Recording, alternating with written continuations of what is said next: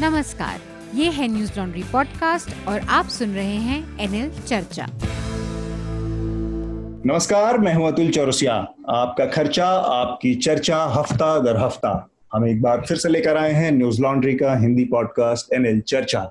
चर्चा में हमारे साथ इस हफ़्ते की मेहमान हैं नगमा सहर। नगमा ओ में सीनियर फेलो हैं। इसके अलावा नगमा को आप लोगों ने टेलीविज़न के पर्दे पर देखा है। वो एनडीटीवी इंडिया में सीनियर एंकर भी हैं पत्रकार हैं।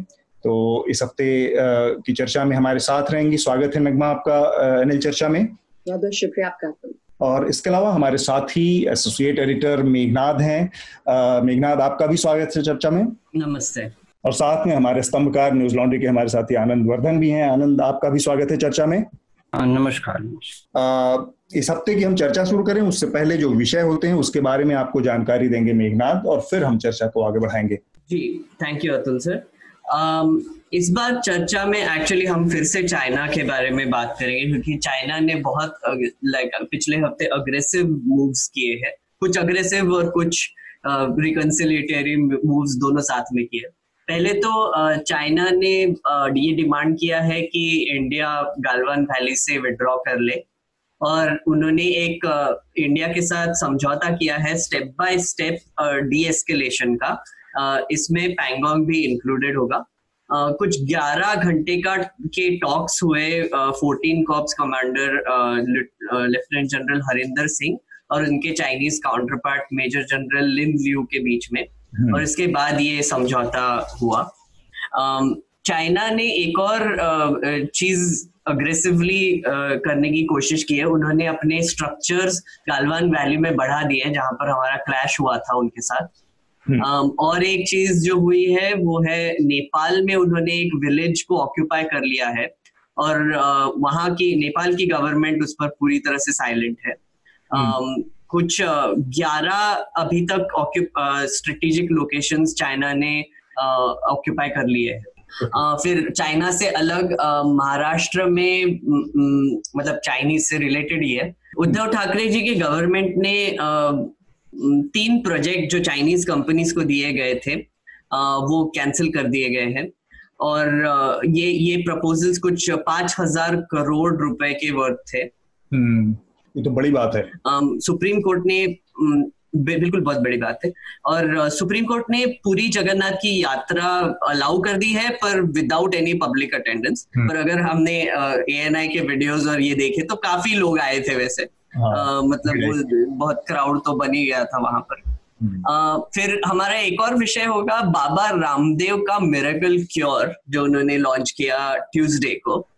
उन्होंने hundred percent recovery within तीन से सात दिन प्रॉमिस किया है और वो औषधि का नाम कोरोनिल और स्वासरी है ये हम्म। एक हालाँकि एक किट दे रहे हैं वो जो छह सौ रुपए के छह सौ रुपए तक वो बेचने वाले हैं हाँ। और उसके इमीडिएटली लॉन्च के इमीडिएटली बाद गवर्नमेंट ने उनको बोला कि आप ये इसको प्रमोट नहीं कर सकते जब तक स्टडी नहीं हुआ पर हमारे न्यूज़ चैनल्स ने ऑब्वियसली बहुत सारे उनको मौके दिए प्रमोट करने का। और बसंत जो हमारे एनएल हिंदी के रिपोर्टर है उनको एक बहुत बड़ा स्कूप मिला जब उन्होंने उनका पूरा टेस्टिंग का इन्वेस्टिगेशन किया और पाया कि ये पूरा गलत था उनका दावा। हाँ. Um, उसके भी बारे में थोड़ा सा और उसके अलावा एक और इंटरनेशनल इशू है जो अगर समय मिलेगा तो हम बात करेंगे। ट्रंप ने एच वन बी वीज़ा और अदर वीज़ा ब्लॉक कर दिए हैं। हम्म। और ये ये बिज़नेस कम्युनिटी बहुत अपोज कर रही है ऑब्वियसली हम्म। तो इसके बारे में भी अगर समय मिलेगा तो बात करें।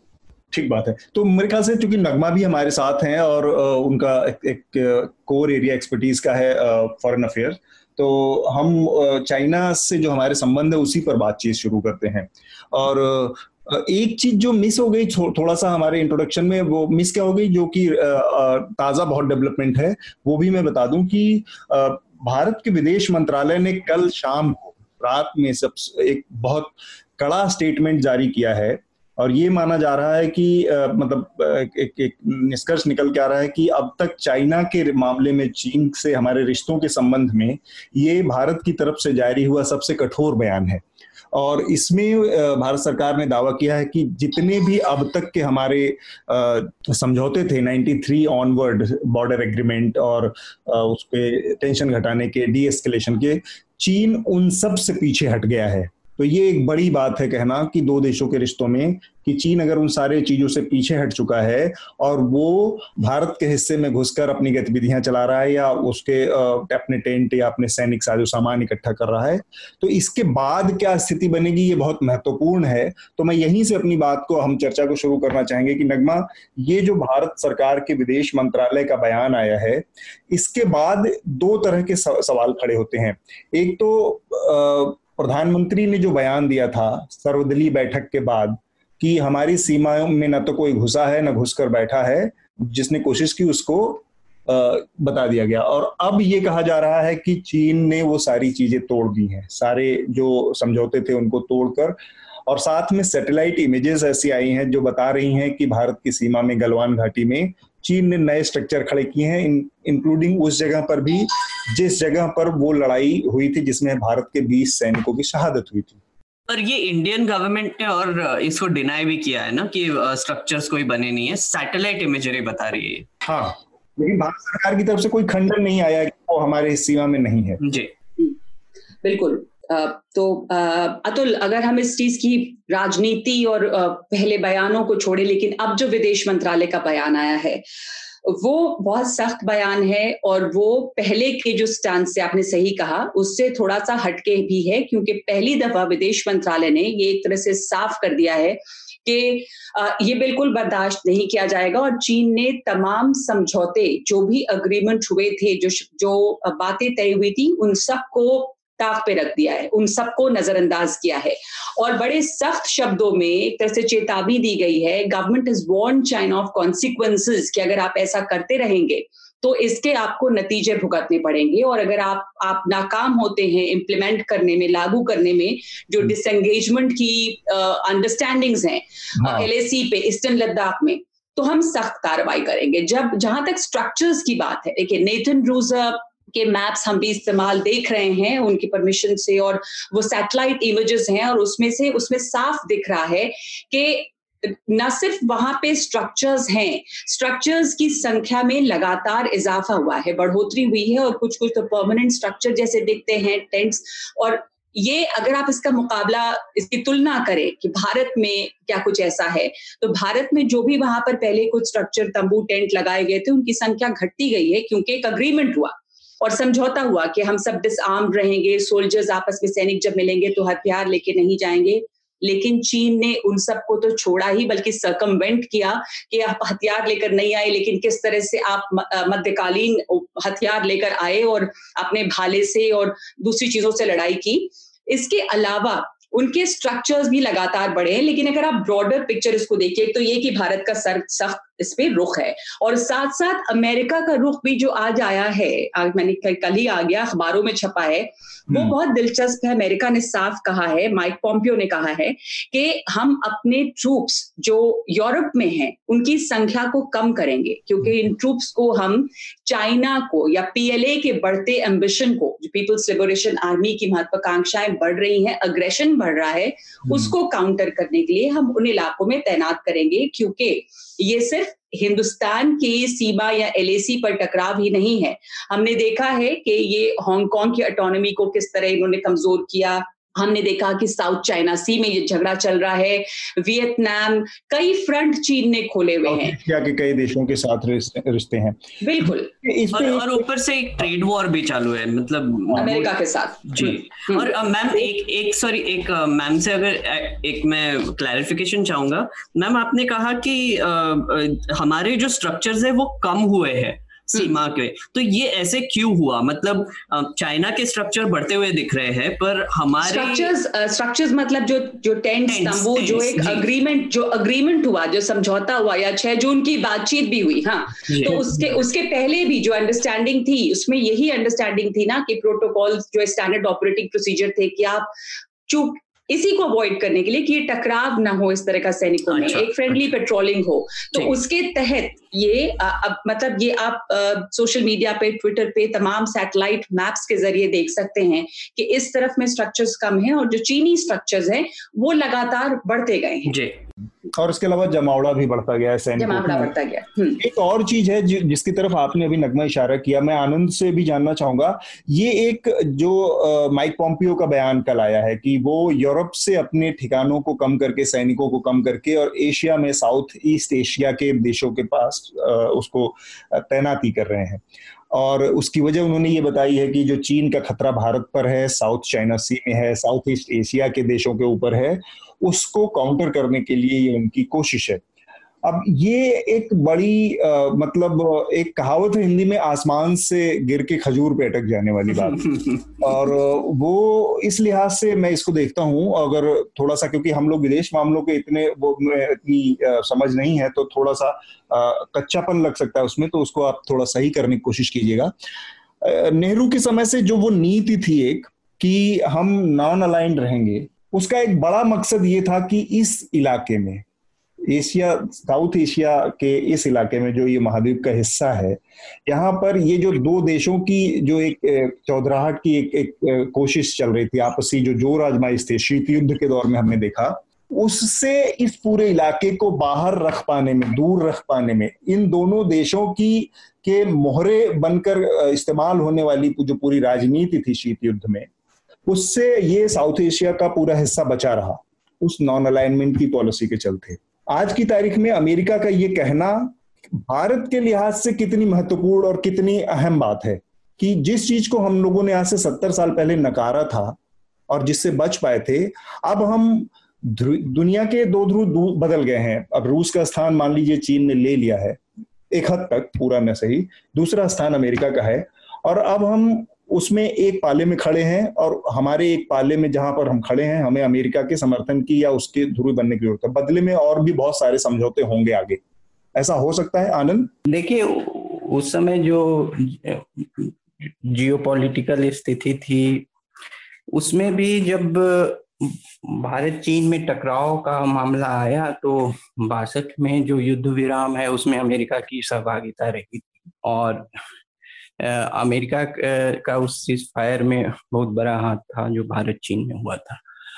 तो अभी जो फिर से एक जो रिकॉन्फ़िगरेशन हुआ है जो अ, सत्ता समीकरण का एशिया में उसमें जो है डीकपलिंग जो है डीकपलिंग एक मेजर वेस्टर्न पावर और इंडिया का एज ए मतलब एक क्षेत्रीय सत्ता संतुलन में चीन के खिलाफ वो डिकपलिंग अभी मुश्किल है। वो वो जो जियोपॉलिटिकल स्थिति है उसमें भी वो डिकपलिंग जो है वो मुश्किल है।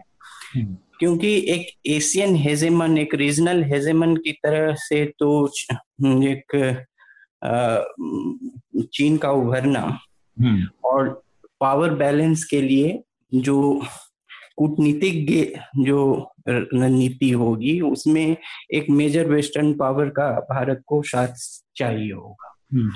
आ, एक तो वो है। दूसरी बात है कि चीन की अभी जो नीति रही है वो अभी तक रही है उस बाउंड्री या जो सीमा के क्षेत्र हैं उसमें एम्बिग्विटी एक अस्पष्टता उसकी उसके पक्ष में रहा है और अभी भी उसका स्ट्रेटेजिक इंटरेस्ट बहुत हाल तक एम्बिग्विटी में रहा है।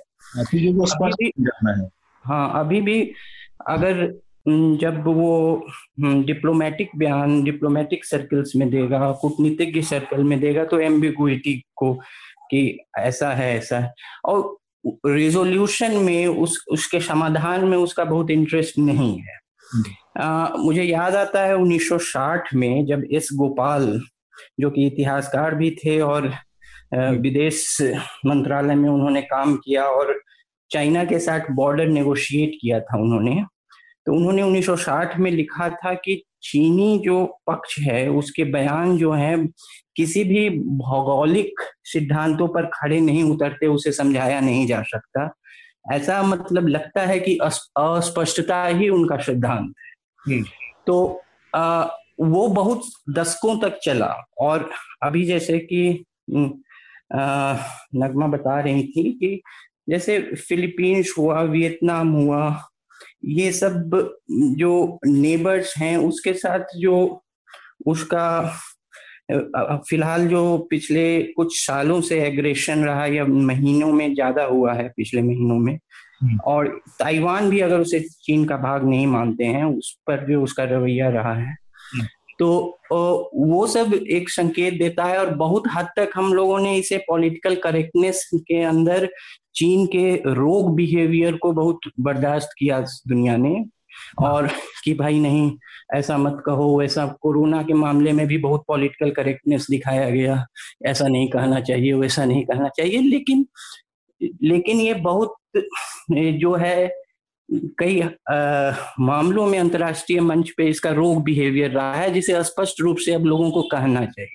जी जी जी। मैं इसमें सर जोड़ दूँ कि ये जो हद पार करने वाली बात है वो हुई है। आपने देखा जैसा आपकी आप आनंद कह रहे हैं कि अस्पष्टता इसकी एक ट्रेट रही है, इसलिए इंस्क्रूटेबल चाइनीज़ एक फ़ेज़ भी यूज़ होता है हमेशा से। और यहाँ पे हालात बदले हैं, इसलिए जो दो देशों की चौधराहट वाली बात थी, वो तो हट गया है और देखते हैं कि एक देश, न सिर्फ़ यहाँ पर, और भी जगह काफ़ी अपनी आक्रामकता बढ़ा रहा है और उसकी एक बड़ी वजह, ये अभी कोई इमीडिएट अगर हम प्रोवोकेशन की बात करें या ना करें चीन को बहरहाल ये लगता है मुझे ये लगता है और ये एक व्यू है कि चीन को ये लगता है कि उसका समय आ गया है जो उसके टाइमलाइन पर एक 2000 2049 में जो सेंटेनरी है कम्युनिस्ट रूल की उस हम्म। तक उसको लगता था कि चीन दुनिया का लीडर बन जाए उस टाइमलाइन को उसने थोड़ा और एडवांस कर दिया है मतलब उनको लगता है कि अभी ही समय है जब हम्म। आप ये इंपीरियल ओवर स्ट्रेच एक तरह से करें यानी कि जितना जितनी ज़रूरत थी उससे ज़्यादा कर रहे हैं ओवर स्ट्रेच कर रहे हैं ये इनके लिए खतरनाक भी हो सकता है। लेकिन कुल मिला के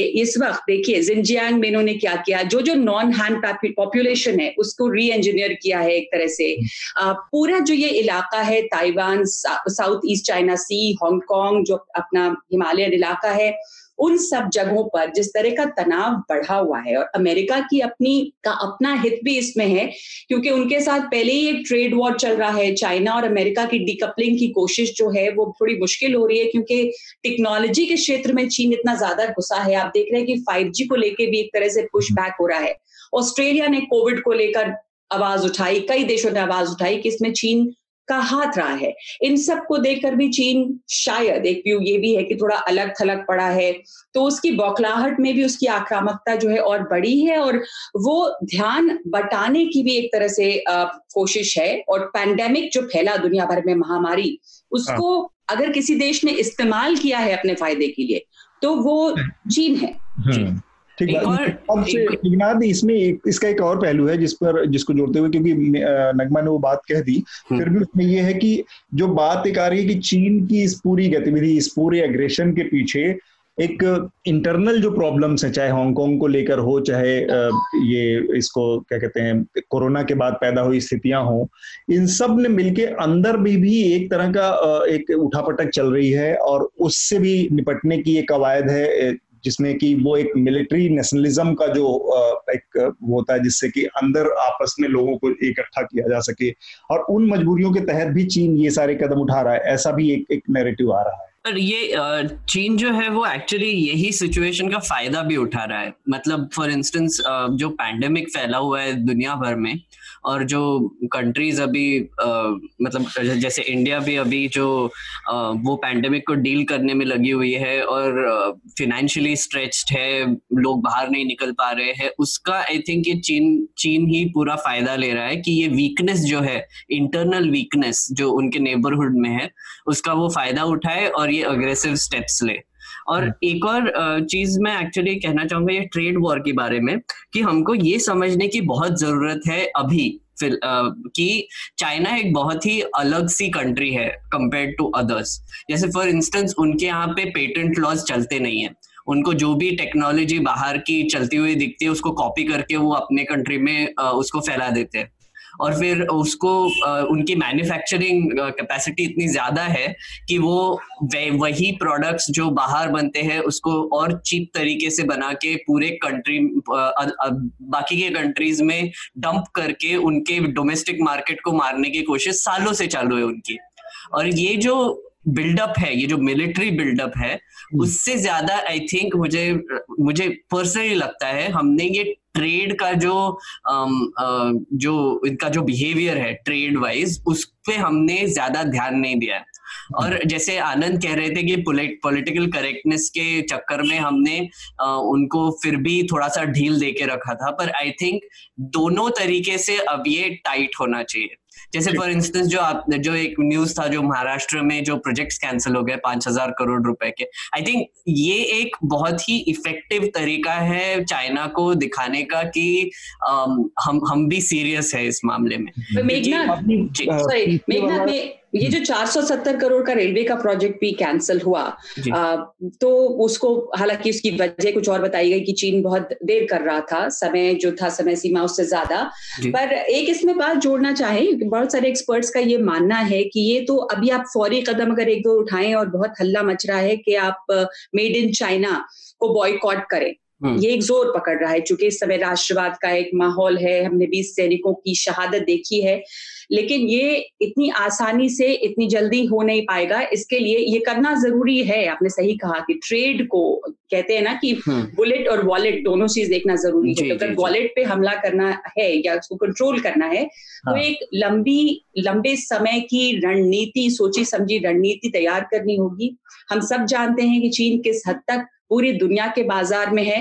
कोई भी जैसे मेक इन इंडिया अगर हम कहें तो वो मेक इन चाइना के बिना मुमकिन नहीं है जब तक कि आप दूसरे देशों को पार्टनर्स को विकसित ना करें और उसमें समय लगेगा क्योंकि असेंबल भी कुछ होता है अगर तो पार्ट पुर्जे तमाम चीज़ें बहुत जगह चीन की पहुँच है तो उस चीन को बॉयकॉट करने में जितना सप्लाई चेन दुनिया भर की सप्लाई चेन चीन के ऊपर निर्भर है या ओवर डिपेंडेंट है उसको खत्म करना थोड़ा। ज़रूरी है दुनिया भर में ये आ, सोच इस समय है और रियलाइजेशन है पर समय लगेगा और देखिए कि वो ओवर रीच जो उनकी रही वो किन मायनों में? उनका पेट बीआरआई प्रोजेक्ट जो है बेल्ट रोड इनिशिएटिव वो एक बहुत बड़ा है क्योंकि वो सिस्टर सिटी अलायंसेस बना रहे हैं वो किसी को कहते हैं मदद करेंगे शी जिनपिंग तो चाहते हैं कि बांग्लादेश के कई शहर उनके सिस्टर सिटी बन जाएँ। तो उस तरह से वो सबको अपने में समाना अपनी शर्तों के तहत बांधना चाहते हैं। नए किस्म का कॉन्सेप्ट है कॉलोनियलिज्म। का। ये ये डेट ट्रैप में सब कंट्रीज़ को फंसा के रखा है ना चाइना ने कि अफ्रीकन हाँ। कंट्रीज़ में काफ़ी उन्होंने प्रोजेक्ट हेवीली इन्वेस्ट किए थे सालों से और फिर वो कंट्रीज़ जब उनको वापस वो लोन दे नहीं पाए तो फिर उन्होंने स्ट्रेटेजिकली उनके वहाँ पर बेसिस बना लिए और फिर ये जो उनका जो बेल्ट रोड इनिशिएटिव है उससे जोड़ दिया तो हम्म। वहाँ अभी अफ्रीका से लेके, श्रीलंका से लेके साउथ ईस्ट एशिया में सब जगह पे इंडिया के अराउंड सब जगह में उनके बहुत ही स्ट्रेटेजिक लोकेशंस पे ये बेसिस बने हुए हैं। और ये भी उन्होंने ट्रेड के ही माध्यम से किया है। मतलब डेड ट्रैप में डाल के कंट्रीज़ को उन्होंने ये बिल्कुल उनको ब्लैकमेल सॉर्ट ऑफ़ कर दिया एक और इसका पहलू है आनंद से मैं इसको, इस पर टिप्पणी चाह रहा था और उसके बाद नगमा और मेघनाथ भी अपनी बात रखें तो फिर हम अगले विषय की तरफ़ बढ़ेंगे। जो बयान आया है विदेश मंत्रालय का कल, और जो घटना हुई पंद्रह जून को बीस सैनिकों की मौत तो ये एक चीज़ तय हो गया है कि सैनिक स्तर पर बातचीत लगभग नाकाम हो गई, जिसकी वजह से ये लड़ाई देखने को मिली और सैनिकों की मौत हुई। हमारे। और दूसरा पहलू ये है कि अब जो विदेश मंत्रालय ने कल बयान जारी किया है, उससे एक संकेत मिलता है कि शायद डिप्लोमेटिक या कूटनीतिक स्तर पर जिस तरह से बातचीत इसको, इस मसले को हल करने के लिए कोशिश चल रही थी, वो भी किसी सिरे नहीं पहुँची या एक तरह से औधे मुँह गिर रही हैं। आगे क्या तरीका हो सकता है, आनंद, की इस चीज़ को डिफ्यूज करने का, इस चीज़ का कोई हल निकालने का, अब क्या रास्ता बचा है? देखिए, दो ट्रैक अगर होगा ना कि जब जो डिप्लोमेटिक स्तर पे बातचीत चल रही हो और सेना को फिर भी कहा जाए जाए कि रेडीनेस में रहने पूरी तरह तैयार रहने तो इसका मतलब ये आमतौर पे निकाला जाता है कि जो डिप्लोमेटिक नेगोशिएशंस है उससे बहुत ज़्यादा उम्मीद नहीं है हम्म। तो आ, ऐसा पिछले एक महीने से हो रहा है कि डिप्लोमेटिक की जो आ, ट्रैक है वो अपना चल रहा है लेकिन रेडीनेस में रहने को भी कहा जा रहा है। तो ये एक संकेत देता है कि और आ, मेरे ख्याल से कुछ हद तक प्रधानमंत्री का जो बयान स्पष्ट जैसा था वो भी इसी से प्रभावित था। हम्म। तो आ, क्योंकि एक जो सिंक्रोनाइजेशन जो है वो कभी कभी नहीं बैठता है। डिप्लोमेटिक टॉक्स और जो मिलिट्री व्यू है उसका।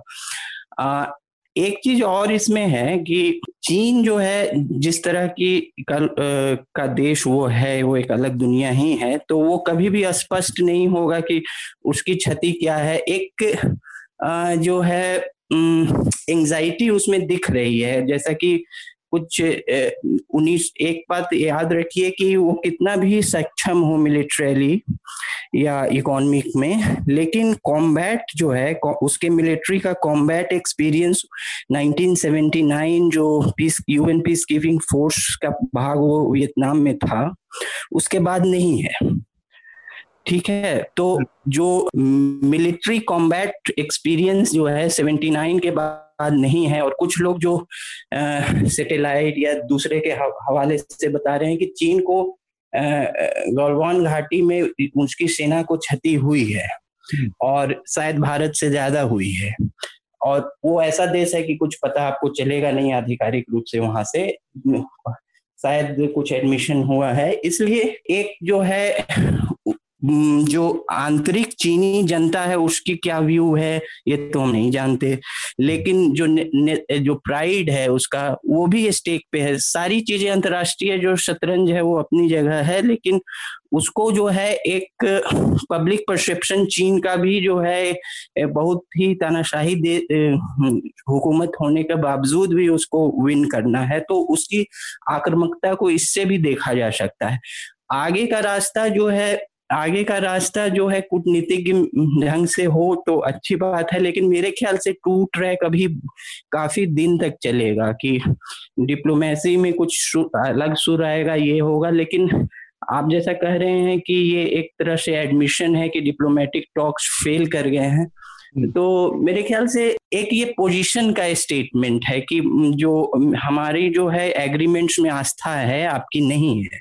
तो क्यों ना हम वापस ड्राइंग टेबल पे चलें और उस आस्था को रिस्टोर करें और उन एग्रीमेंट्स के अंदर बात करें।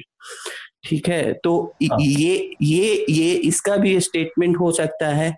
शायद ती, तीसरा पक्ष जो उसमें पड़ा है वो अमेरिका है जो कि चाइना अब अपने को एक सोच रहा है कि यूनिपोलरिटी की तरफ़ अगर दुनिया जा रही है तो वो अमेरिका सेंटर्ड यूनिपोलरिटी नहीं होगी, वो चाइना सेंटर्ड होगी। तो मेरे ख्याल से अमेरिकी हस्तक्षेप जो है, वो चाइना उस तरह से मान जाए, ये मुश्किल लगता है। कोई तीसरा रास्ता इसमें होना चाहिए। तो ये बेहतर नहीं होगा, नगमा और मेघनाथ कि चूँकि अब विदेश मंत्रालय के स्तर से ही बयान आ गया तो एक रास्ते के तौर पर ये हो सकता है कि शीर्ष जो अब मिलिट्री लीडरशिप को पर आप एक लिमिट तक भरोसा करते हैं, क्योंकि उसकी जो सारी एक्सपर्टीज है, वो कॉम्बैक्ट की होती है।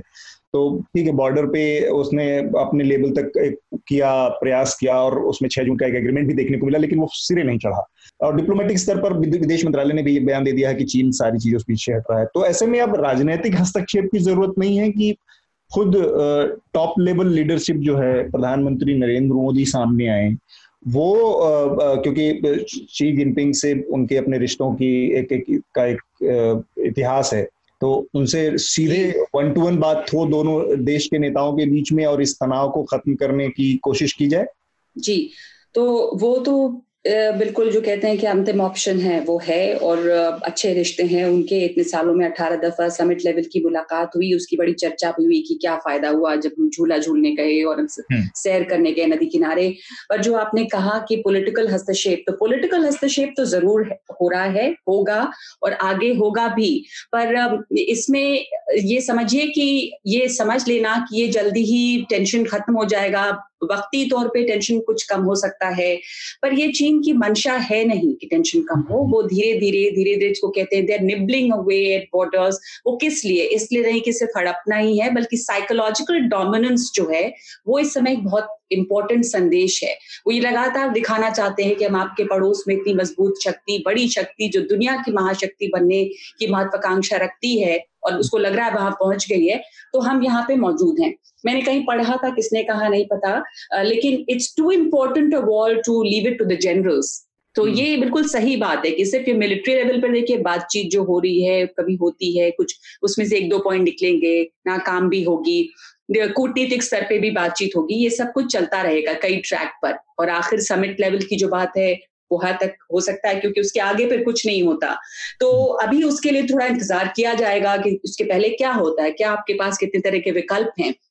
और जहाँ तक दुनिया के एक दूसरी बात यह है कि यूनिपोलर तो मुझे लगता है बिल्कुल ही नहीं बल्कि मल्टीपोलर है एक तरह से वर्ल्ड पर चाइना को ये बार बार लग रहा है कि हम चूँकि अमेरिकन लीडरशिप बड़ी कमज़ोर पड़ी है पूरे कोविड के दौरान ये सवाल उठे हैं कि अमेरिका हम्म। है कहाँ? वर्ल्ड लीडर की जो पोजिशन पे वो था वो तो दिखता ही नहीं है।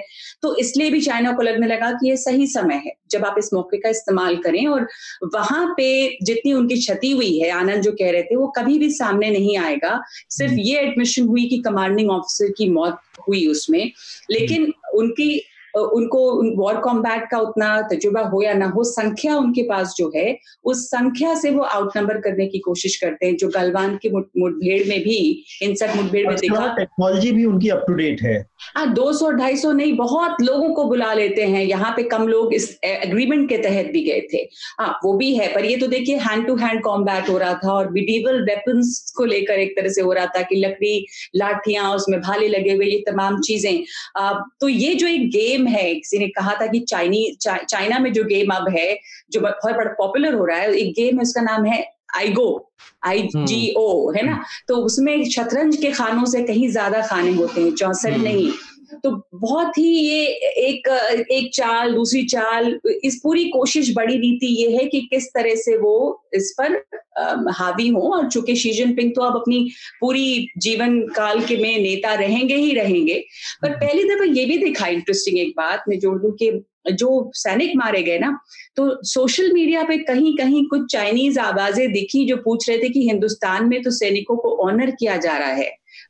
लेकिन यहाँ पे तो उनको आप फॉर्डर बताते हैं एक तरह से। हम्म। उनकी कोई गिनती नहीं उनकी शहादत को कोई सलाम नहीं। आंकड़े तो, भी नहीं है वो। बिल्कुल बिल्कुल हम्म। आंकड़े भी नहीं। तो ये वहाँ पे पहली बार दिखा कि थोड़ी बहुत आवाज़ वहाँ से भी उठ रही है। तो आगे का रास्ता एक लंबा गेम है ये और ये बहुत दिन चलेगा। ये वक्ती तौर पे थोड़ा बहुत ऊंच नीच होती रहेगी। हाँ।, हाँ। पर रणनीति हमें भी तय पर करनी पड़ेगी। कंसिस्टेंट और बहुत इंपॉर्टेंट है कि पॉलिटिकल यूनिटी के साथ पॉलिटिकल यूनिटी के साथ। ऐसे नहीं कि अब कांग्रेस ने ये कहा बीजेपी ने ये कहा कि हम्म। कैसे आपको इस कंट्री के साथ डील करना है? ये एक नगमा मैम ने एक बहुत इंटरेस्टिंग बात बोली वो यूएस का वर्ल्ड लीडर का जो जैसे देखा जाता था अभी तक वो पूरा अब अब ज़्यादा वीकनेस दिखाई दे रहा है। अगर आप यूएस का इंटरनल सिचुएशन भी देख लेंगे तो वहाँ पर राइट्स हो रहे हैं वहाँ पे बहुत सारे गन शूटिंग्स हो रहे हैं। पुलिस वाले जो है वो छोड़ के जा रहे हैं। काफ़ी सिटीज़ जो है वहाँ पर पुलिस वाले अब आते ही नहीं है। मतलब फ़ोन करो उनको तो वो बोलते कि मतलब कोई उठाता नहीं है। तो पूरा केओस और इंटरनली वहाँ पर सिचुएशन खराब लग रहा है बहुत हम्म। सारे एरियाज़ में और आपने अगर एक लास्ट एक बहुत ही मजाकिया सॉर्ट ऑफ़ ये हुआ था कि लास्ट संडे को एक ट्रंप की रैली हुई थी जो इलेक्शंस की लॉकडाउन के बाद उनकी पहली रैली थी टलसा में वहाँ हाँ। पर उन्होंने ऐसे ऐसे बोला कि एक मिलियन लोगों को इंटरेस्ट है वहाँ पर आने में तो वो स्टेडियम की कैपेसिटी कुछ बीस हज़ार की थी तो उन्होंने एक्स्ट्रा सीट स्वीट्स लगा दिए हाँ। तो बाद में पाया गया कि बस छह हज़ार लोग आए वहाँ पर और ट्रंप पहुँच गए वहाँ पर और वो बहुत गुस्सा हो गया कि अरे इतना एक मिलियन लोग आने वाले थे इतने कम लोग कैसे आए तो एक बहुत ही फनी सिचुएशन हुआ क्योंकि कुछ टिकटॉक के स्टार्स जो है, उन्होंने ट्रंप को ट्रोल किया। उन्होंने वो वेबसाइट पे जाके सीट्स बुक कर लिए ताकि उसका इन्फ्लेशन नंबर बढ़ जाए और फिर ट्रंप मान चुके हैं कि, अरे मिलियन लोग आने वाले और उन्होंने बोल दिया। तो तो अमेरिका का सिचुएशन एक तो एक तरफ़ ये ऐसे फनी सी चीज़ें हो रही है, जहाँ पे ट्रंप को कुछ पता नहीं है क्या हो रहा है, वो अपने इलेक्शन में लगे पड़े और दूसरी तरफ़ रेशियल वॉर्स चालू है इंटरनल इंस्टेबिलिटी है केसेस बढ़ते जा रहे हैं, लोग मरते जा रहे हैं। तो ये सिचुएशन में आई थिंक चाइना को ये समझ गया है कि अमेरिका अभी कुछ कर नहीं पाएगा। चाहेगा भी तो भी कुछ नहीं कर पाएगा। तो ये तो, है कि मतलब चाइना अमेरिका चाह के कुछ कर करने की सिचुएशन जो होती है वो एक स्ट्रॉन्ग लीडरशिप से होता है तय। और ट्रंप ने इस पूरे दौर में जो दिखाया है वो बहुत ही अनस्टेबल टाइप का एक लीडरशिप है। तो जिसकी वजह से भी आ, किसी ऐसे देश को जो चाइना जैसा एम्बिशन रखता हो उसके लिए ट्रंप जैसा कोई लीडर हो सामने तो वो बहुत कमज़ोर प्रतिद्वंदी है और, और उस उसके आप कन्वर्सली देख ले तो इंडिया में वैसे हमारी अभी स्ट्रांग लीडरशिप है। कुछ भी बोलो तो नरेंद्र मोदी को देखा जाता है कि वो एक स्ट्रांग लीडर है और वो शायद जानते हैं क्या करना है कैसे हमको एक्ट करना है एक्सेट्रा पर इस सिचुएशन में ऐसे दिखाई पड़ रहा है कि थोड़ा सा चेकमेट टाइप हो गया है।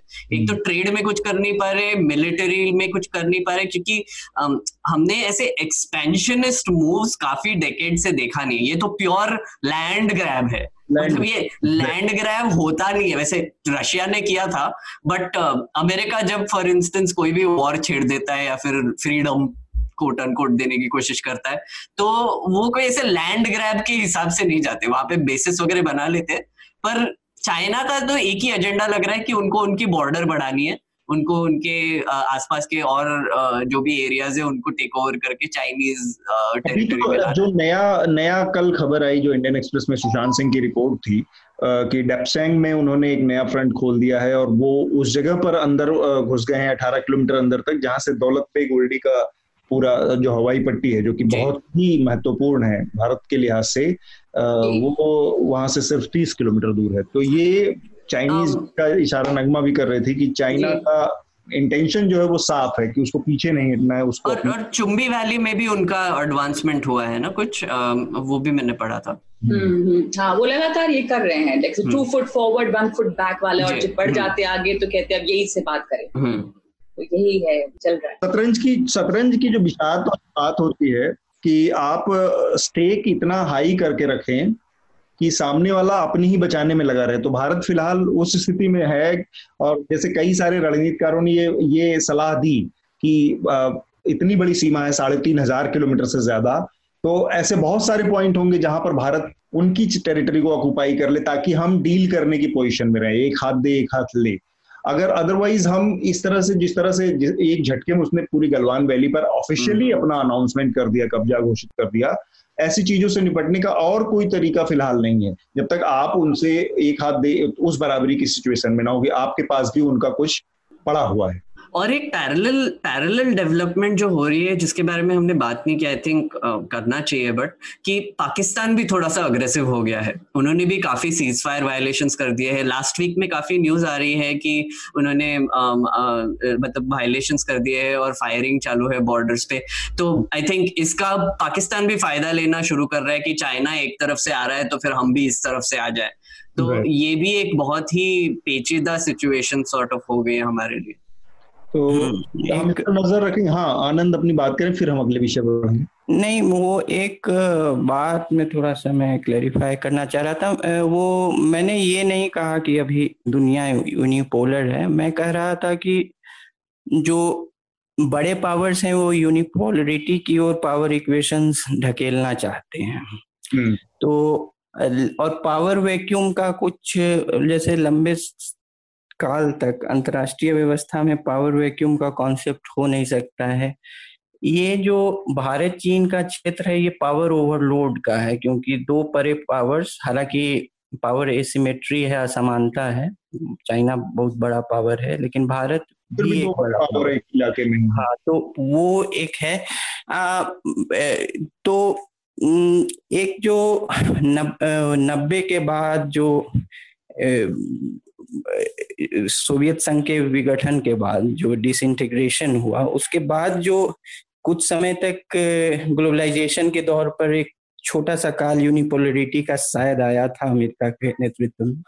लेकिन उसके बाद जो इकोनीज इस खासकर इक्कीसवीं सदी के पहले दशक में, या उसके थोड़ा बाद कहिए 2014 तक, जब रूस का यूक्रेन पे हुआ या उसमें जो उसकी टेरिटोरियल एम्बिशंस थी तो एक बार फिर से जो क्लासिक अंतर्राष्ट्रीय संबंधों की थियरी है कि अंत में जो है आपके टेरिटोरियल स्ट्रेंथ और मिलिट्री पावर जो है डिसाइड करती है। तो जो हंस हंस मेरुएन था, का वो बहुत ही पुराना सिद्धांत है कि रियलिस्ट पावर का। तो मुझे लगता है कि अब फिर से उसका बहुत जोरदार पुनरागमन हो रहा है कि भाई खासकर चाइना का तो उसी में बिलीव अभी लगता है कि कर रहा है कि उस रियलिस्ट थियरी में कि अंत में जो है, जो सैनिक शक्ति है, जो टेरिटोरियल शक्ति है, वो जो है, बड़े पावर बनने की महत्वाकांक्षा सिद्ध करेगा। ठीक बात। चलिए मेरे ख्याल से इस पर हमने काफ़ी विस्तार से बात की और ये अभी बात चूँकि डेवलप हो रही है, हर दिन इसमें कुछ नए नए आयाम जुड़ रहे हैं तो हम अगले कुछ और एपिसोड में भी इस पर बात करेंगे। अभी हम अपने अगले विषय की तरफ़ बढ़ते हैं, जो कि बाबा रामदेव की नई दवाई से जुड़ा विवाद है। हम अपने श्रोताओं को बता दें कि बाबा रामदेव की कंपनी जो है पतंजलि आयुर्वेद लिमिटेड, उसने एक दावा किया कि उसने कोरोना से निपटने की एक दवाई बनाई है, एक किट बनाई है, और उन्होंने ये भी दावा किया कि यह दवा शत प्रतिशत, हंड्रेड परसेंट क्योर करती है कोविड को। और इस कहानी पर हम आगे बढ़ें, इस दावे पर हम आगे बढ़ें, उससे पहले हम अपने श्रोताओं को जानकारी दे दें कि न्यूज़ लॉन्ड्री पर हमने एक रिपोर्ट की है। हमारे रिपोर्टर बसंत कुमार के की है, वो अंग्रेज़ी और हिंदी दोनों में उपलब्ध है। और वो इस कहानी का एक दूसरा पहलू सामने रखती है बसलते उसमें जो दावा किया गया है पतंजलि के द्वारा, उसमें से दो हॉस्पिटल हैं, जो कि मेरठ में मौजूद हैं। और इन्होंने दावा किया था कि वहाँ के पैंसठ कोरोना मरीजों के ऊपर उन्होंने अपनी दवा का प्रयोग किया। तो हमने वहाँ पर जो पता किया उन दोनों हॉस्पिटल्स में, एक हॉस्पिटल का नाम है आनंद और दूसरे का नाम है युग। और उसमें ये निकल कर आया कि इन दोनों हॉस्पिटल्स में आज से दो महीने पहले कोरोना के दो पॉजिटिव मरीज़ भर्ती हुए थे। तो प्रोटोकॉल के तहत, जो उस समय प्रोटोकॉल था उसके तहत इन इन दो कोरोना पॉजिटिव मरीजों के संपर्क में आए 65 पैंसठ लोगों को एहतियातन क्वारंटाइन कर दिया गया। जब इनको क्वारंटाइन कर दिया गया तो ये चौदह दिनों के लिए अपने अपने घरों में रुक गए और चौदह दिन बाद ये लोग फिर से स्वस्थ हुए और अपने कामकाज पर वापस आ गए। इन चौदह दिनों के दौरान इन्होंने एलोपैथी की जो जो प्रिस्क्राइब्ड इनके मेडिसिन थे प्रिकॉशन के तहत, वो ये ले रहे थे। साथ में इनके पास इन पतंजलि ने, पतंजलि की तरफ़ से ये कोरोना की जो दवाई जो उन्होंने बनाने का दावा किया है, ये दवाई भी कोरोना पतंजलि ने इन लोगों के पास भेजी थी। इन्होंने खाया, नहीं खाया, ये हमें नहीं पता। और फिर बाद में ये 65 लोग कोरोना निगेटिव पाए गए। अब इसके आधार पर इन्होंने ये दावा किया पतंजलि ने कि उनकी दवा से शत प्रतिशत सारे कोरोना पॉजिटिव निगेटिव हो गए। जबकि इन लोगों का कभी कोरोना टेस्ट हुआ ही नहीं था। हम्म। असल में इनका टेस्ट नहीं, इनको एहतियातन केवल क्वारंटीन किया गया था और चौदह दिन बाद ये काम पर वापस लौट आए। अब इसके आधार पर जिसका कभी कोरोना टेस्ट हुआ ही नहीं, उसको कहना कि हमारी दवा से ये लोग निगेटिव आ गए, ये अपने आप में पूरी तरह से सरासर झूठ साबित हुआ। हमारी रिपोर्ट पूरी है इसमें और इसमें मेरठ के जो सीएमओ हैं चीफ मेडिकल ऑफिसर उन्होंने भी बयान दिया कि ऐसी किसी दवा के बारे में ना तो हमें कोई जानकारी है, ना ही ऐसी किसी दवा को हमने ट्रायल के लिए अलाउ किया है। इसके बावजूद ये दवा बनी और ये सब कुछ हुआ और उसके बाद पूरे देश के नेशनल मीडिया ने इतने हो हल्ले के साथ बाबा रामदेव का प्रेस कॉन्फ्रेंस चलाया, उसमें उसकी दवा को अनवांटेड जो कि जिस, जो बात कहीं साबित नहीं है, जो बात किसी रिसर्च का हिस्सा नहीं है, किसी अध्ययन में नहीं है, किसी लैब ने नहीं जिसको मान्यता दी, वो दवा पूरे देश में नेशनल मीडिया ने फैला दी कोरोना की दवाई के तौर पर। बाद में आयुष मंत्रालय ने उस पर संज्ञान लिया और उसने कहा कि आप विज्ञापन नहीं कर सकते हैं। आप इसको रोक दीजिए क्योंकि आपने इसकी दवा जानकारी हमें नहीं दी। ये भी अपने आप में बहुत चिंताजनक बात है कि आप ऐसी कोई दवा जिसपे पूरी दुनिया की उम्मीद टिकी हुई है, उसके इलाज की बात कह रहे हैं और आप कह रहे हैं कि आप सिर्फ़ विज्ञापन मत करिए, आप उसको बिक्री से नहीं रोक रहे हैं। ये अपने आप में चिंताजनक बात है कि आपको उनको बिक्री से रोकना चाहिए। जब तक सारे इंडिया के जो मेडिकल वो नियम कानून है उसके तहत कोई दवा पास नहीं होती है तब तक वो दवा बिक्री के लिए नहीं जा सकती। ये कहने में क्या दिक्कत है? तो इतने तरीकों से चीज़ें चल रही थी। मेघनाथ आप आपने भी इस स्टोरी को काफ़ी फॉलो किया है तो आप अपनी बात रखें और फिर इसके बाद हम नगमा और आनंद से भी जानेंगे। जी मैंने मैंने इसका जो मीडिया कवरेज है और जो उनको प्लेटफॉर्म दिया था उस पहलू पे एक रिपोर्ट भी किया है। वो बहुत ही इंटरेस्टिंग सीक्वेंस ऑफ़ इवेंट्स हुआ और इंटरेस्टिंग मतलब बहुत ही खतरनाक सीक्वेंस ऑफ़ इवेंट्स हुआ ये कि आ, कुछ दो बजे सॉरी बारह और दो के बीच में उनका वो प्रेस कॉन्फ्रेंस हुआ था और वो सब चैनल्स ने लाइव चलाया था। और आ, आपको दिखता है कि वो जब चला रहे थे तो नीचे आपको पतंजलि की एड चलती हुई दिखती है हर हर चैनल पे। तो हम्म। ये ये क्लियरली दिख रहा था कि वो स्पॉन्सर्ड मतलब सेगमेंट होता है वैसा कुछ है और अगर एड चल भी नहीं रहा होगा तो आप देखोगे तो पिछले दिन या उसके सालों से एक्चुअली पतंजलि बहुत एडवर्टाइजमेंट कर रही है ये न्यूज़ चैनल्स के लिए और उसके जी और उसके इमीडिएटली बाद एक सीरीज़ ऑफ़ इंटरव्यूज़ किए बाबा रामदेव ने दोपहर से लेके रात तक हम्म। इसके बीच आयुष मंत्रालय का ये आ, ये नोटिस आया कि आप ये प्रमोट नहीं कर सकते। पर इसमें ये अर्नब गोस्वामी ने जब इंटरव्यू किया इनका तो उन्होंने पूछा कि, अरे, आपको तो रोक लगाया गया है तो आप क्या कर रहे हो? लेकिन अरे, मैं कहा प्रमोट कर रहा हूँ? मैं तो इंटरव्यू दे रहा हूँ। तो फिर और और उन्होंने ऊपर से बोला, आप तो समझते हो ना, ये सब शब्दों का खेल है। आप तो मीडिया में हो, आप तो ये सब समझते हो। तो मतलब इसका मतलब ये कि उनको एक तो डर नहीं था कि उनको उनपे कुछ एक्शन होगी। वो करते जा रहे थे, वो नोटिस आने के बाद भी। और फिर उन्होंने उसी दिन सात बजे शाम को आयुष मिनिस्ट्री को एक रिस्पॉन्स दिया। उसमें जैसे अभी अतुल सर ने बताया कि सत्तर लोगों का सैंपल साइज़ जो था वो ये एरिया में था। वो उन्होंने जो रिस्पॉन्स दिया उसमें उन्होंने 120 का सैंपल साइज़ बताया और टीवी पे वो 280 का सैंपल साइज़ बता रहे थे। तो फिर ये सैंपल साइज़ में भी डिफरेंस है और उन्होंने क्लियरली वो रिस्पॉन्स में बोला है कि हमारी जो दवा है वो एक्सक्लूड करती है सीरियस पेशेंट्स को। हम बस एसिम्टोमेटिक और माइल्ड सिम्टम्स वाले लोगों को ही ये दवा टेस्ट कर रहे हैं और जो वेंटिलेटर पे लोग हैं, उनके बारे में हमको कुछ नहीं पता।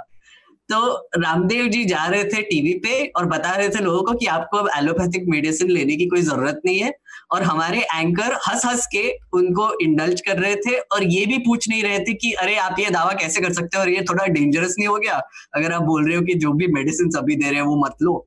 तो बहुत ही अजीब सा सिचुएशन हो गया था। और हम्म। ये आई थिंक मेरे हिसाब से सबसे बड़ा अब तक का एग्ज़ाम्पल था कि जब एडवर्टाइजर्स एक न्यूज़ चैनल को पैसा देते हैं तो एडवर्टाइजर्स ही सर्व होते हैं। और इसीलिए न्यूज़ लॉन्ड्री जैसे ऑर्गेनाइजेशन को आप सपोर्ट कीजिए क्योंकि इंडिपेंडेंट मीडिया जब खड़ा होगा तो पब्लिक जब पैसा देगी तब पब्लिक सपोर्ट करेगा को हम सपोर्ट कर पाएँगे। और अभी बाबा रामदेव को सपोर्ट कर रहे हैं सब लोग।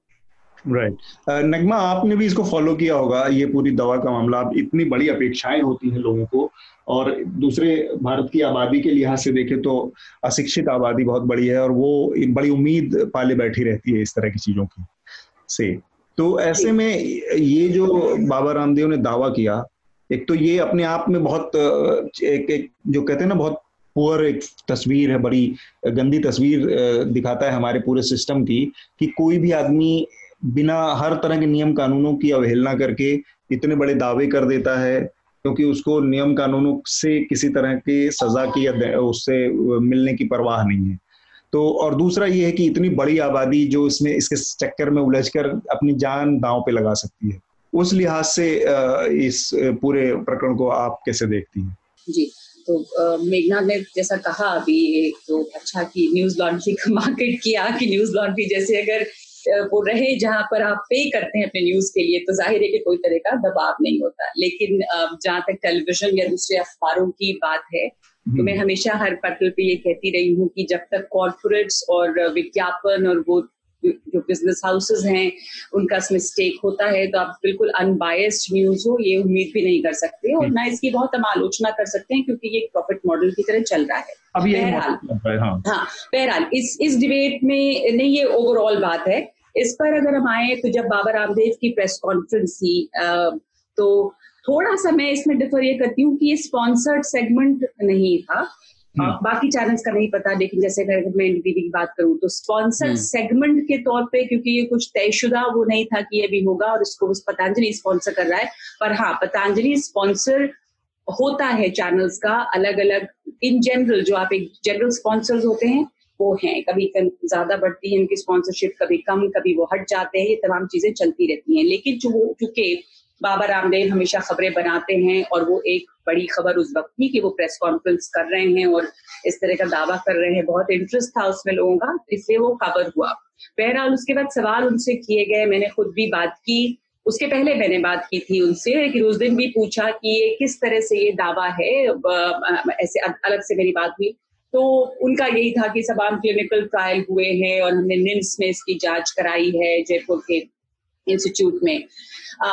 इस पूरी सिचुएशन में मुझे लगता है कि उन्होंने एक कारोबारी के तौर पे बहुत अपना फ़ायदा देखते हुए एक असमंजस की स्थिति पैदा हम्म। करने की कोशिश की क्योंकि अगर आप देखें तो अश्वगंधा हो या अश्वसारी में पर्सनली मैं ऑल्टरनेटिव हीलिंग्स में या आपके जो पुराने सिस्टम्स हैं और आयुर्वेद में विश्वास करती हूँ हाँ. तो अश्वगंधा बहरहाल एक सप्लीमेंट है और आपको फ़ायदा करता है आयुष ने खुद ही कई तरह के काढ़े और तमाम चीज़ें आपके ऐप पर दी हुई थी कि आपके पीजे लोग पी भी रहे हैं हम्म। हल्दी है अदरक है ये कोई आपको नुकसान नहीं करता कोई क्लेम नहीं कर रहा कि ये ठीक हो जाएगा अगर आप वेंटिलेटर पे जाने की स्थिति में हैं हम्म। तो बाबा रामदेव के बाज़ार में लाने के पहले भी लोग ये तमाम चीज़ें इस्तेमाल कर रहे थे, जैसे गिलोई हो गया, अश्वगंधा हो गया। उन्होंने थोड़ी अकलबंदी और चालाकी से अपने सामान को और बेचने से, शायद इस दौरान कोविड में इनकी बिक्री कम रही होगी या क्या? अब अगर आप देखें उसका प्रेस जो प्रेसर आया था तमाम, उसमें नीचे में ये लिखा हुआ है कि जो आप इसके साथ साथ इतने दस दस मिनट दस दस मिनट हस्त्रिका और अनुलोम विलोम और ये ये प्राणायाम करें आप इतने देर में योग करें यानी कि अगर जो शख्स इतना हेल्दी है और वो एक आध घंटे रोज योग और समान प्राणायाम करता है हम्म। तो उसको अगर हल्का फुल्का इन्फेक्शन होगा तो वो ठीक हो जाएगा। तो वो बड़ी अकलमंदी से उन्होंने नीचे में लिखा था ये डिस्क्लेमर भी हम्म। यहाँ पे लिख दिया था कि और अगर आप गंभीर हो जाते हैं तो फिर जो गवर्नमेंट ऑफ़ इंडिया ने डायरेक्शन दिए हैं आप उसको फॉलो करें। तो वो ये इससे भी अपनी जान छुटाना चाह रहे थे लेकिन एक एक पॉपुलर नोशन क्या बन गया कि कोविड क्योंकि कोविड का डर क्या है? ऐसे तो ये फ्लू जैसा सिम्टम है बहुत लोगों का सिम्टोमेटिक होकर ठीक हो जा रहा है बहुत लोग को एक दो दिन बुखार में ठीक हो रहा है। डर किस बात का है? कि मृत्यु ना हो और डर इस हम्म। बात का है कि कहीं आपको वेंटिलेटर पे अस्पतालों में जाने की ज़रूरत ना पड़े। तो उस वाले को एक भ्रम की स्थिति पैदा कर दी गई फिर लोगों को लगने लगा कि अब तो ये बस दवा आ गई। बेच वो वही रहे हैं वही गिलोय अश्वगंधा और कुछ उन्होंने बना के उसको कोरोनल बोल दिया। हम्म। लेकिन वो उससे बचना भी चाह रहे हैं पर इसमें क्या होगा कि दुनिया भर के लोग दौड़ पड़ेंगे कि चलिए हम कोरोना ले आए चल के हम्म। हाँ तो प्रचार प्रसार पे रोक लगाई गई इसके बारे में मैं साफ़ मुझे एग्जैक्टली इसमें थोड़ा सा कंफ्यूजन ही था कि आपने एडवर्टाइजमेंट पे रोक लगाई पर क्या दुकानों में दवा पहुँची है क्या बिकना शुरू हो गई है हम्म। तो ये तमाम सवाल जो है वो हैं इस पर और और एक और चीज़ यहाँ पर एक्चुअली कि आपने जैसे बोला कि वो प्रेशर में आम, ये लोग पूछ रहे थे रामदेव से भी कि ये एक इम्यूनिटी बूस्टर है क्या हाँ, और ये हाँ. लग तो रहा है कि इम्यूनिटी बूस्टर ही है हम्म, और इम्यूनिटी हम्म। बूस्टर से किसी को कोई साइड इफेक्ट्स नहीं होते और फिर वो बेचे ठीक है बिल्कुल, बिल्कुल. पर ये जब आप टीवी पर जा रहे हो और बोल रहे कि ये क्योर है हाँ, ये गलत है। हाँ, दावा गलत दावा गलत था उनका बिल्कुल गलत है। हाँ, दावा भ्रम पैदा करने वाला था और उनको जब पूछा गया ये दो तीन चैनल पे पूछा गया एक्चुअली कि ये इम्यूनिटी बूस्टर है क्या तो उन्होंने सीधा बोल दिया कि नहीं नहीं हम तो ये क्योर की तरह ही बेच रहे हैं तो ये क्योर हाँ, ही है। हाँ, तो ये जो प्रॉब्लम ये बहुत प्रॉब्लमेटिक है। और ये बोला उत्तराखंड सरकार ने उत्तराखंड सरकार ने कहा कि इन्होंने परमिशन खांसी की दवा और बुखार के लिए लिया था। तो देखिए श्वसारी जो होती है वो वैसे भी बाज़ार में उपलब्ध है और इनके वहाँ पे उपलब्ध थी खांसी के लिए। हम्म। और बुरी खांसी भी होती है बच्चों में भी वीजिंग भी होती है तो श्वसारी पहले से थी ये कोई नई दवा नहीं है। हम्म। तो खांसी अगर होती है उसके ट्रीटमेंट के लिए लेकिन उसको कोविड का क्योर बताना सही नहीं है। उत्तराखंड की जो सरकार का जो स्टेट ड्रग कंट्रोलर डिपार्टमेंट है जो अधिकारी हैं उनका बयान कल आया इस पर और उन्होंने साफ़ कहा कि हमने इनको एक दवा का लाइसेंस दिया था जो कि इम्यूनिटी बूस्ट करने की दवा का लाइसेंस था और जिसमें एक सर्दी खांसी सामान्य उससे बचाव के तरीके की दवा हाँ, थी। हाँ, और इन्होंने इसको कोरोना के के दवा के नाम से प्रचारित किया जो कि सरासर गलत है। ये वहाँ के ये वहाँ के स्टेट ड्रग कंट्रोलर की सफ़ाई आई आनंद आपने इस पूरे मामले को फॉलो किया हो तो जिस तरह से इतने सीरियस मसले में एक जो कि लोगों की ज़िंदगी से जुड़ा मसला है स्वास्थ्य और उसका मसला उस पर इस तरह की लापरवाहियों को किस तरह से देखेंगे आप देखिए रामदेव या उनकी पूरी ब्रांडिंग के के इतिहास को मैं इसी तरह देखता हूँ कि एक एक ट्रेजिडी के रूप में देखता हूँ कि एक आदमी के पास इतना गुडविल था जो कि वो बहुत आसानी से गवा दिया हम्म। तो ये एक स्पष्ट उदाहरण है एक पुरानी लोकोक्ति की कि एक साधे सब सधे सब साधे सब जाए हम्म। तो एक योग आसन और पारंपरिक जो आयुर्वेद है हम्म। उस पर आप कायम रहें तो अब वहीं आपका इतना अच्छा गुडविल है और 2004-5 हालाँकि इनका इनको जो स्वाद इन्होंने चख लिया था चूँकि टेलीजेनिक ग्रुप गुरु के रूप में आए थे हम्म, हम्म। तो प्रचार प्रसार के जो की जो शक्ति है हम्म। वो इनके इमरजेंस से ही जुड़ी हुई है तो एक उसकी शक्ति ये जानते हैं कि जो मतलब किसी भी चीज़ को बहुत बड़े पैमाने पर प्रचारित करो तो एक एक तबका है जो कि उसको स्वीकार कर लेगा बहुत तबके नहीं करेंगे। तो ये तो है लेकिन अब जैसा कि कुछ लोग बता रहे थे इसकी ब्रांड पोजिशनिंग गलत इन्होंने की इस, इस, इसे एक इम्यूनिटी बूस्टर की तरह ही रखना चाहिए था कि ये एक इम्यूनिटी बढ़ा सकती है। वो भी स्पष्ट नहीं है वो भी मैंने हाँ, शुरू से ही कहा है कि, कि वो मैंने शुरू से कहा है कि इस तरह की बीमारियाँ चाहे ये सब है इवॉल्विंग चूँकि इवॉल्विंग नॉलेज सिस्टम है ये। आप कल से ज़्यादा कल जानते हैं और कल से ज़्यादा परसों। तो ट्रायल एंड एरर से जो ये इम्पेरिकल अप्रोच से जो इसका हर जगह वो एच सी क्यू हो या अमेरिका या यूरोप में भी, कभी इटली से, कभी अमेरिका से कोई दवा की खबर आ जाती है।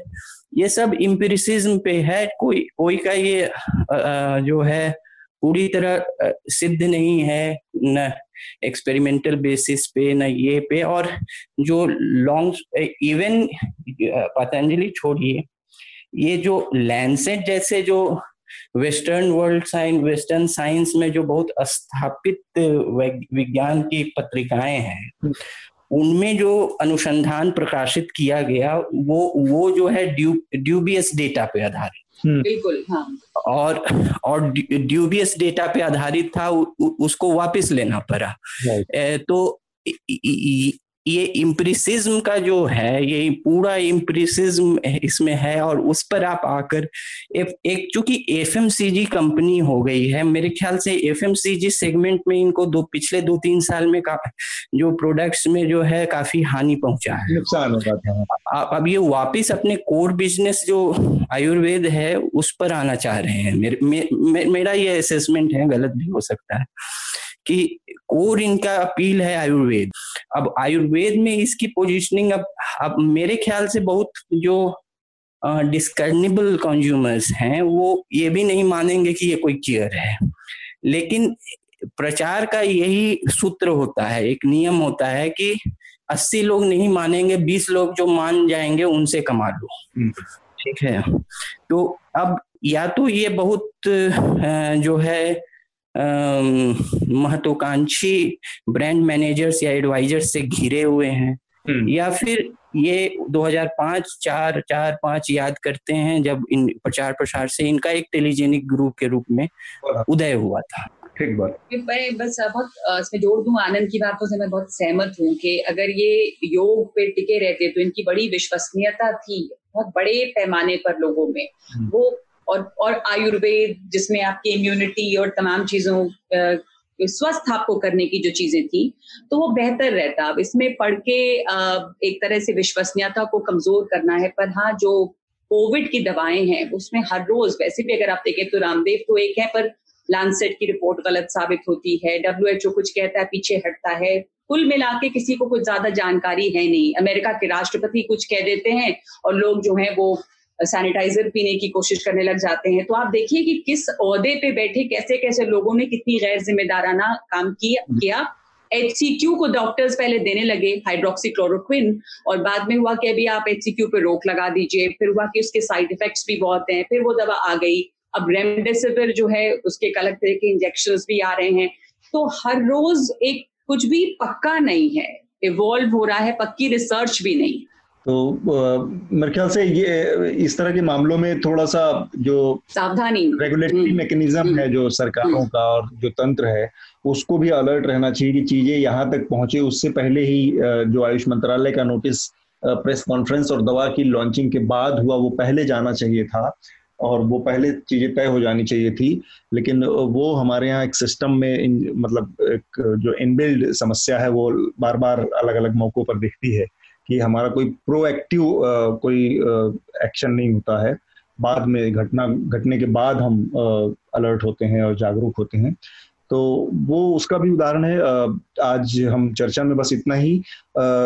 इसके बाद हम रिकमेंडेशन की अपनी प्रक्रिया को पूरा करेंगे। सबसे पहले मैं चाहूँगा कि नगमा आप अपना रिकमेंडेशन बताएँ हमारे श्रोताओं के लिए। अगर किताब की बात है तो इस इन दिनों में, हालाँकि ये पुरानी किताब है तमाम लोग जानते होंगे, पढ़ भी चुके होंगे, लेकिन मैं झुम्पा लायरी की नेम से एक पढ़ रही थी, क्योंकि मैंने नहीं पढ़ा था उसको। और बहुत बेहतरीन स्टाइल है उनका लिखने का तो अगर आपको समय हो तो आप वो पढ़ सकते हैं। और इसके अलावा, वर्तुल सिंह एक वैसे तो वो वो हैं मतलब सरकारी पेशेवर शख्स हैं, लेकिन उन्होंने एक किताब लिखी है जो बहुत दिलचस्प है और ये भोपाल की महिला रूलर्स पे है, भोपाल नामा बरतुल सिंह का। वो किताब आप देखिए, उसमें विमेन पठान रूलर्स जिनको नवाब बेगम कहा जाता था, उनके बारे में इसमें अलग अलग चैप्टर्स हैं, पाँच ऐसे लोगों की महिलाओं की कहानियाँ इसमें हैं। और इसमें शकीला बानो भोपाली की भी कहानी है तो वो बहुत इंटरेस्टिंग है और आप इसको समय मिले तो ज़रूर देख सकते हैं। ठीक बात। आनंद आपका रिकमेंडेशन क्या है? अच्छा दो रिकमेंडेशन है मेरा। एक तो जो है आजकल आत्महत्या और उससे जुड़ी हुई चीज़ों पर बहुत चर्चा हो रही है।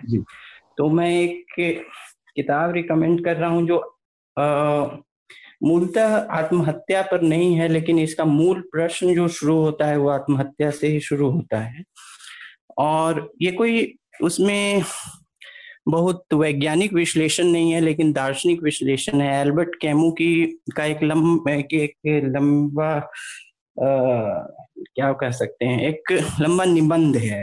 एक लॉन्ग एशे है जो को किताब के रूप में प्रकाशित हुआ था 1942 में। मिथ ऑफ़ शिशिफस और इसमें उन्होंने इसी से शुरुआत किया है। इससे नहीं शुरुआत किया है कि आदमी आत्महत्या क्यों करता है? आत्महत्या आदमी आत्महत्या क्यों नहीं करता? हम्म। इससे इससे इससे उसने शुरुआत उन्होंने शुरुआत की है क्योंकि चेतना और बुद्धि आदमी को ही है और वो जानता है कि अंत भी मृत्यु होती है ये आदमी ही जानता है। हाँ। तो जीवन जो है, मूल रूप से जो है निरर्थक है ये इस निरर्थकता और एब्जर्डिटी को जानते हुए भी आदमी सुसाइड क्यों नहीं करता है, यह दर्शन का मूल प्रश्न होना चाहिए।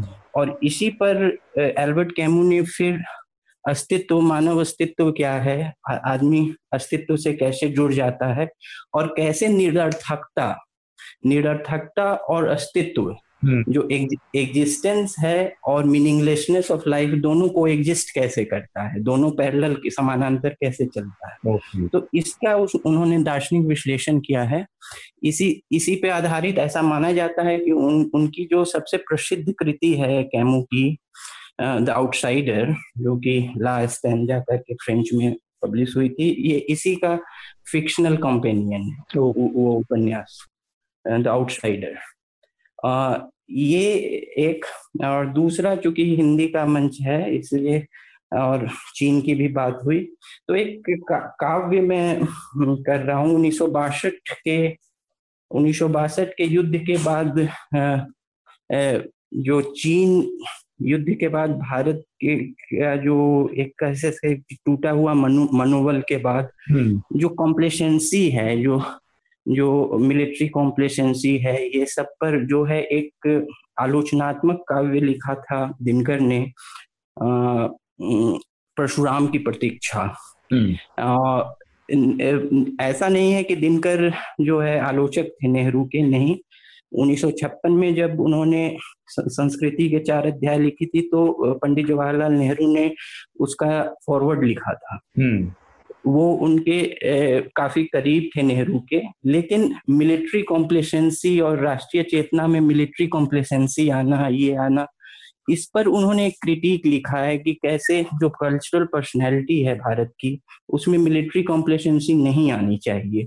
और ये बहुत काव्यात्मक आलोचना है, कभी किसी को मौका मिले तो पढ़े परशुराम की प्रतीक्षा। ठीक बात। मेघनाथ आपका रिकमेंडेशन जी मेरे तीन रिकमेंडेशन है। एक तो आ, किताब मैंने अभी शुरू कर दिया ट्रेवर नोआ का बॉर्न क्राइम किताब है। उनकी ऑटोबायोग्राफी है।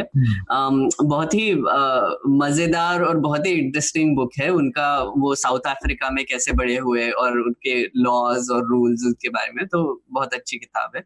आ, दूसरा एक मैं डिबेट रेकमेंड करना चाहूँगा। इंटेलिजेंस स्क्वेड करके एक चैनल है। उनका एक डिबेट है one size doesn't fit all democracy is not always the best form of government तो ये हम हम काफ़ी सालों से मतलब डेकेड से ये एक्चुअली डिबेट चलता आ रहा है कि डेमोक्रेसी हमारा बेस्ट सिस्टम है या फिर इससे और कुछ भी हो सकता है। Hmm. तो इसके बारे में ये डिबेट है। लंबी डिबेट है पर बहुत ही अच्छी डिबेट है। प्लीज़ देखिए। और एक मैं क्विज रेकमेंड करना चाहूँगा। मैंने आज ही वो क्विज लिया। Political compass dot O R G करके एक वेबसाइट है। Hmm. उसमें एक डिटेल्ड क्विज है उससे आपको आपकी पॉलिटिकल लीनिंग पता चलती है। आप इकोनॉमिकली लेफ़्ट है राइट है लिबर्टेरियन है या अथॉरिटेरियन है वो पता चलता है। तो मैं श्रोताओं को ये रिकमेंड करना चाहूँगा कि आप ये एक बार क्विज लेकर देखिए क्योंकि रिजल्ट्स बहुत सरप्राइजिंग हो सकते हैं क्योंकि हम जो सोचते हैं हमारी आइडियोलॉजी है वो शायद मैच ना करे जो एक्चुअली डेफिनेशन होती है आइडियोलॉजीज की उससे। तो वो आप लीजिए और हम हमारे साथ रिजल्ट्स भी शेयर कीजिए क्यों नहीं? मज़ा आएगा। हमारे श्रोताओं के कौन से पॉलिटिकल लीनिंग्स है वो पता करने में आई थिंक मज़ा आएगा। राइट uh, इतनी खूबसूरत रिकमेंडेशन के बाद मैं बहुत दो साधारण से रिकमेंडेशन करना चाह रहा हूँ। uh, एक तो न्यूज़ लॉन्ड्री पर बाबा रामदेव की जो दवा थी उस पर हिंदी और अंग्रेज़ी दोनों में उसका एक फैक्ट चेक जो बसंत की रिपोर्ट है न्यूज़ लॉन्ड्री पर मौजूद है। uh, मैं रिकमेंड करूँगा कि वो पढ़ें आप। और इसके अलावा चूँकि भारत और चीन के बीच विवाद चल रहा है और बहुत अफसोस के साथ मैं इस बात को कह रहा हूँ, हम लोग हिंदी में काम करते हैं, हिंदी के पत्रकार हैं। इसके बावजूद मैं रोज हिंदी के अखबारों को तीन चार अखबारों की वेबसाइट्स को देखता हूँ और मुझे आज तक एक भी ऐसी ग्राउंड रिपोर्ट ऐसी नई चीज़ इस बारे में, ऐसी कोई यथार्थ पर ग्राउंड रियलिटी जानने को नहीं मिल रही है। हिंदी के अखबार जो तीन चार मेजर हैं, दैनिक जागरण अमर उजाला, वहाँ पर कुछ भी इससे रिलेटेड ना तो कोई ग्राउंड रिपोर्ट अवेलेबल है, ना कोई हमें इससे रिलेटेड कोई बहुत डीप पर्सपेक्टिव वाली चीज़ें मिल रही हैं। प्रशांत सिंह की कुछ रिपोर्ट्स हैं, जो कि वो लगातार कर रहे हैं चाइना के सिचुएशन पे। इंडियन एक्सप्रेस के पत्रकार हैं एडिटर हैं वहाँ पर। तो उनकी रिपोर्ट्स मैं रिकमेंड करूँगा चाइना के ऊपर। उन्होंने जो हाल फ़िलहाल में की हैं कई सारी रिपोर्ट्स उसको मैं रिकमेंड करूँगा। और इसके साथ ही हम अपनी आज की चर्चा को रोकेंगे। और इस चर्चा में भाग लेने के लिए आप सभी लोगों का बहुत बहुत शुक्रिया। थैंक यू धन्यवाद। धन्यवाद धन्यवाद न्यूज़ लॉन्ड्री के सभी पॉडकास्ट ट्विटर आई और दूसरे पॉडकास्ट प्लेटफॉर्म पे उपलब्ध हैं। खबरों को विज्ञापन के दबाव से आज़ाद रखें। न्यूज़ लॉन्ड्री को सब्सक्राइब करें।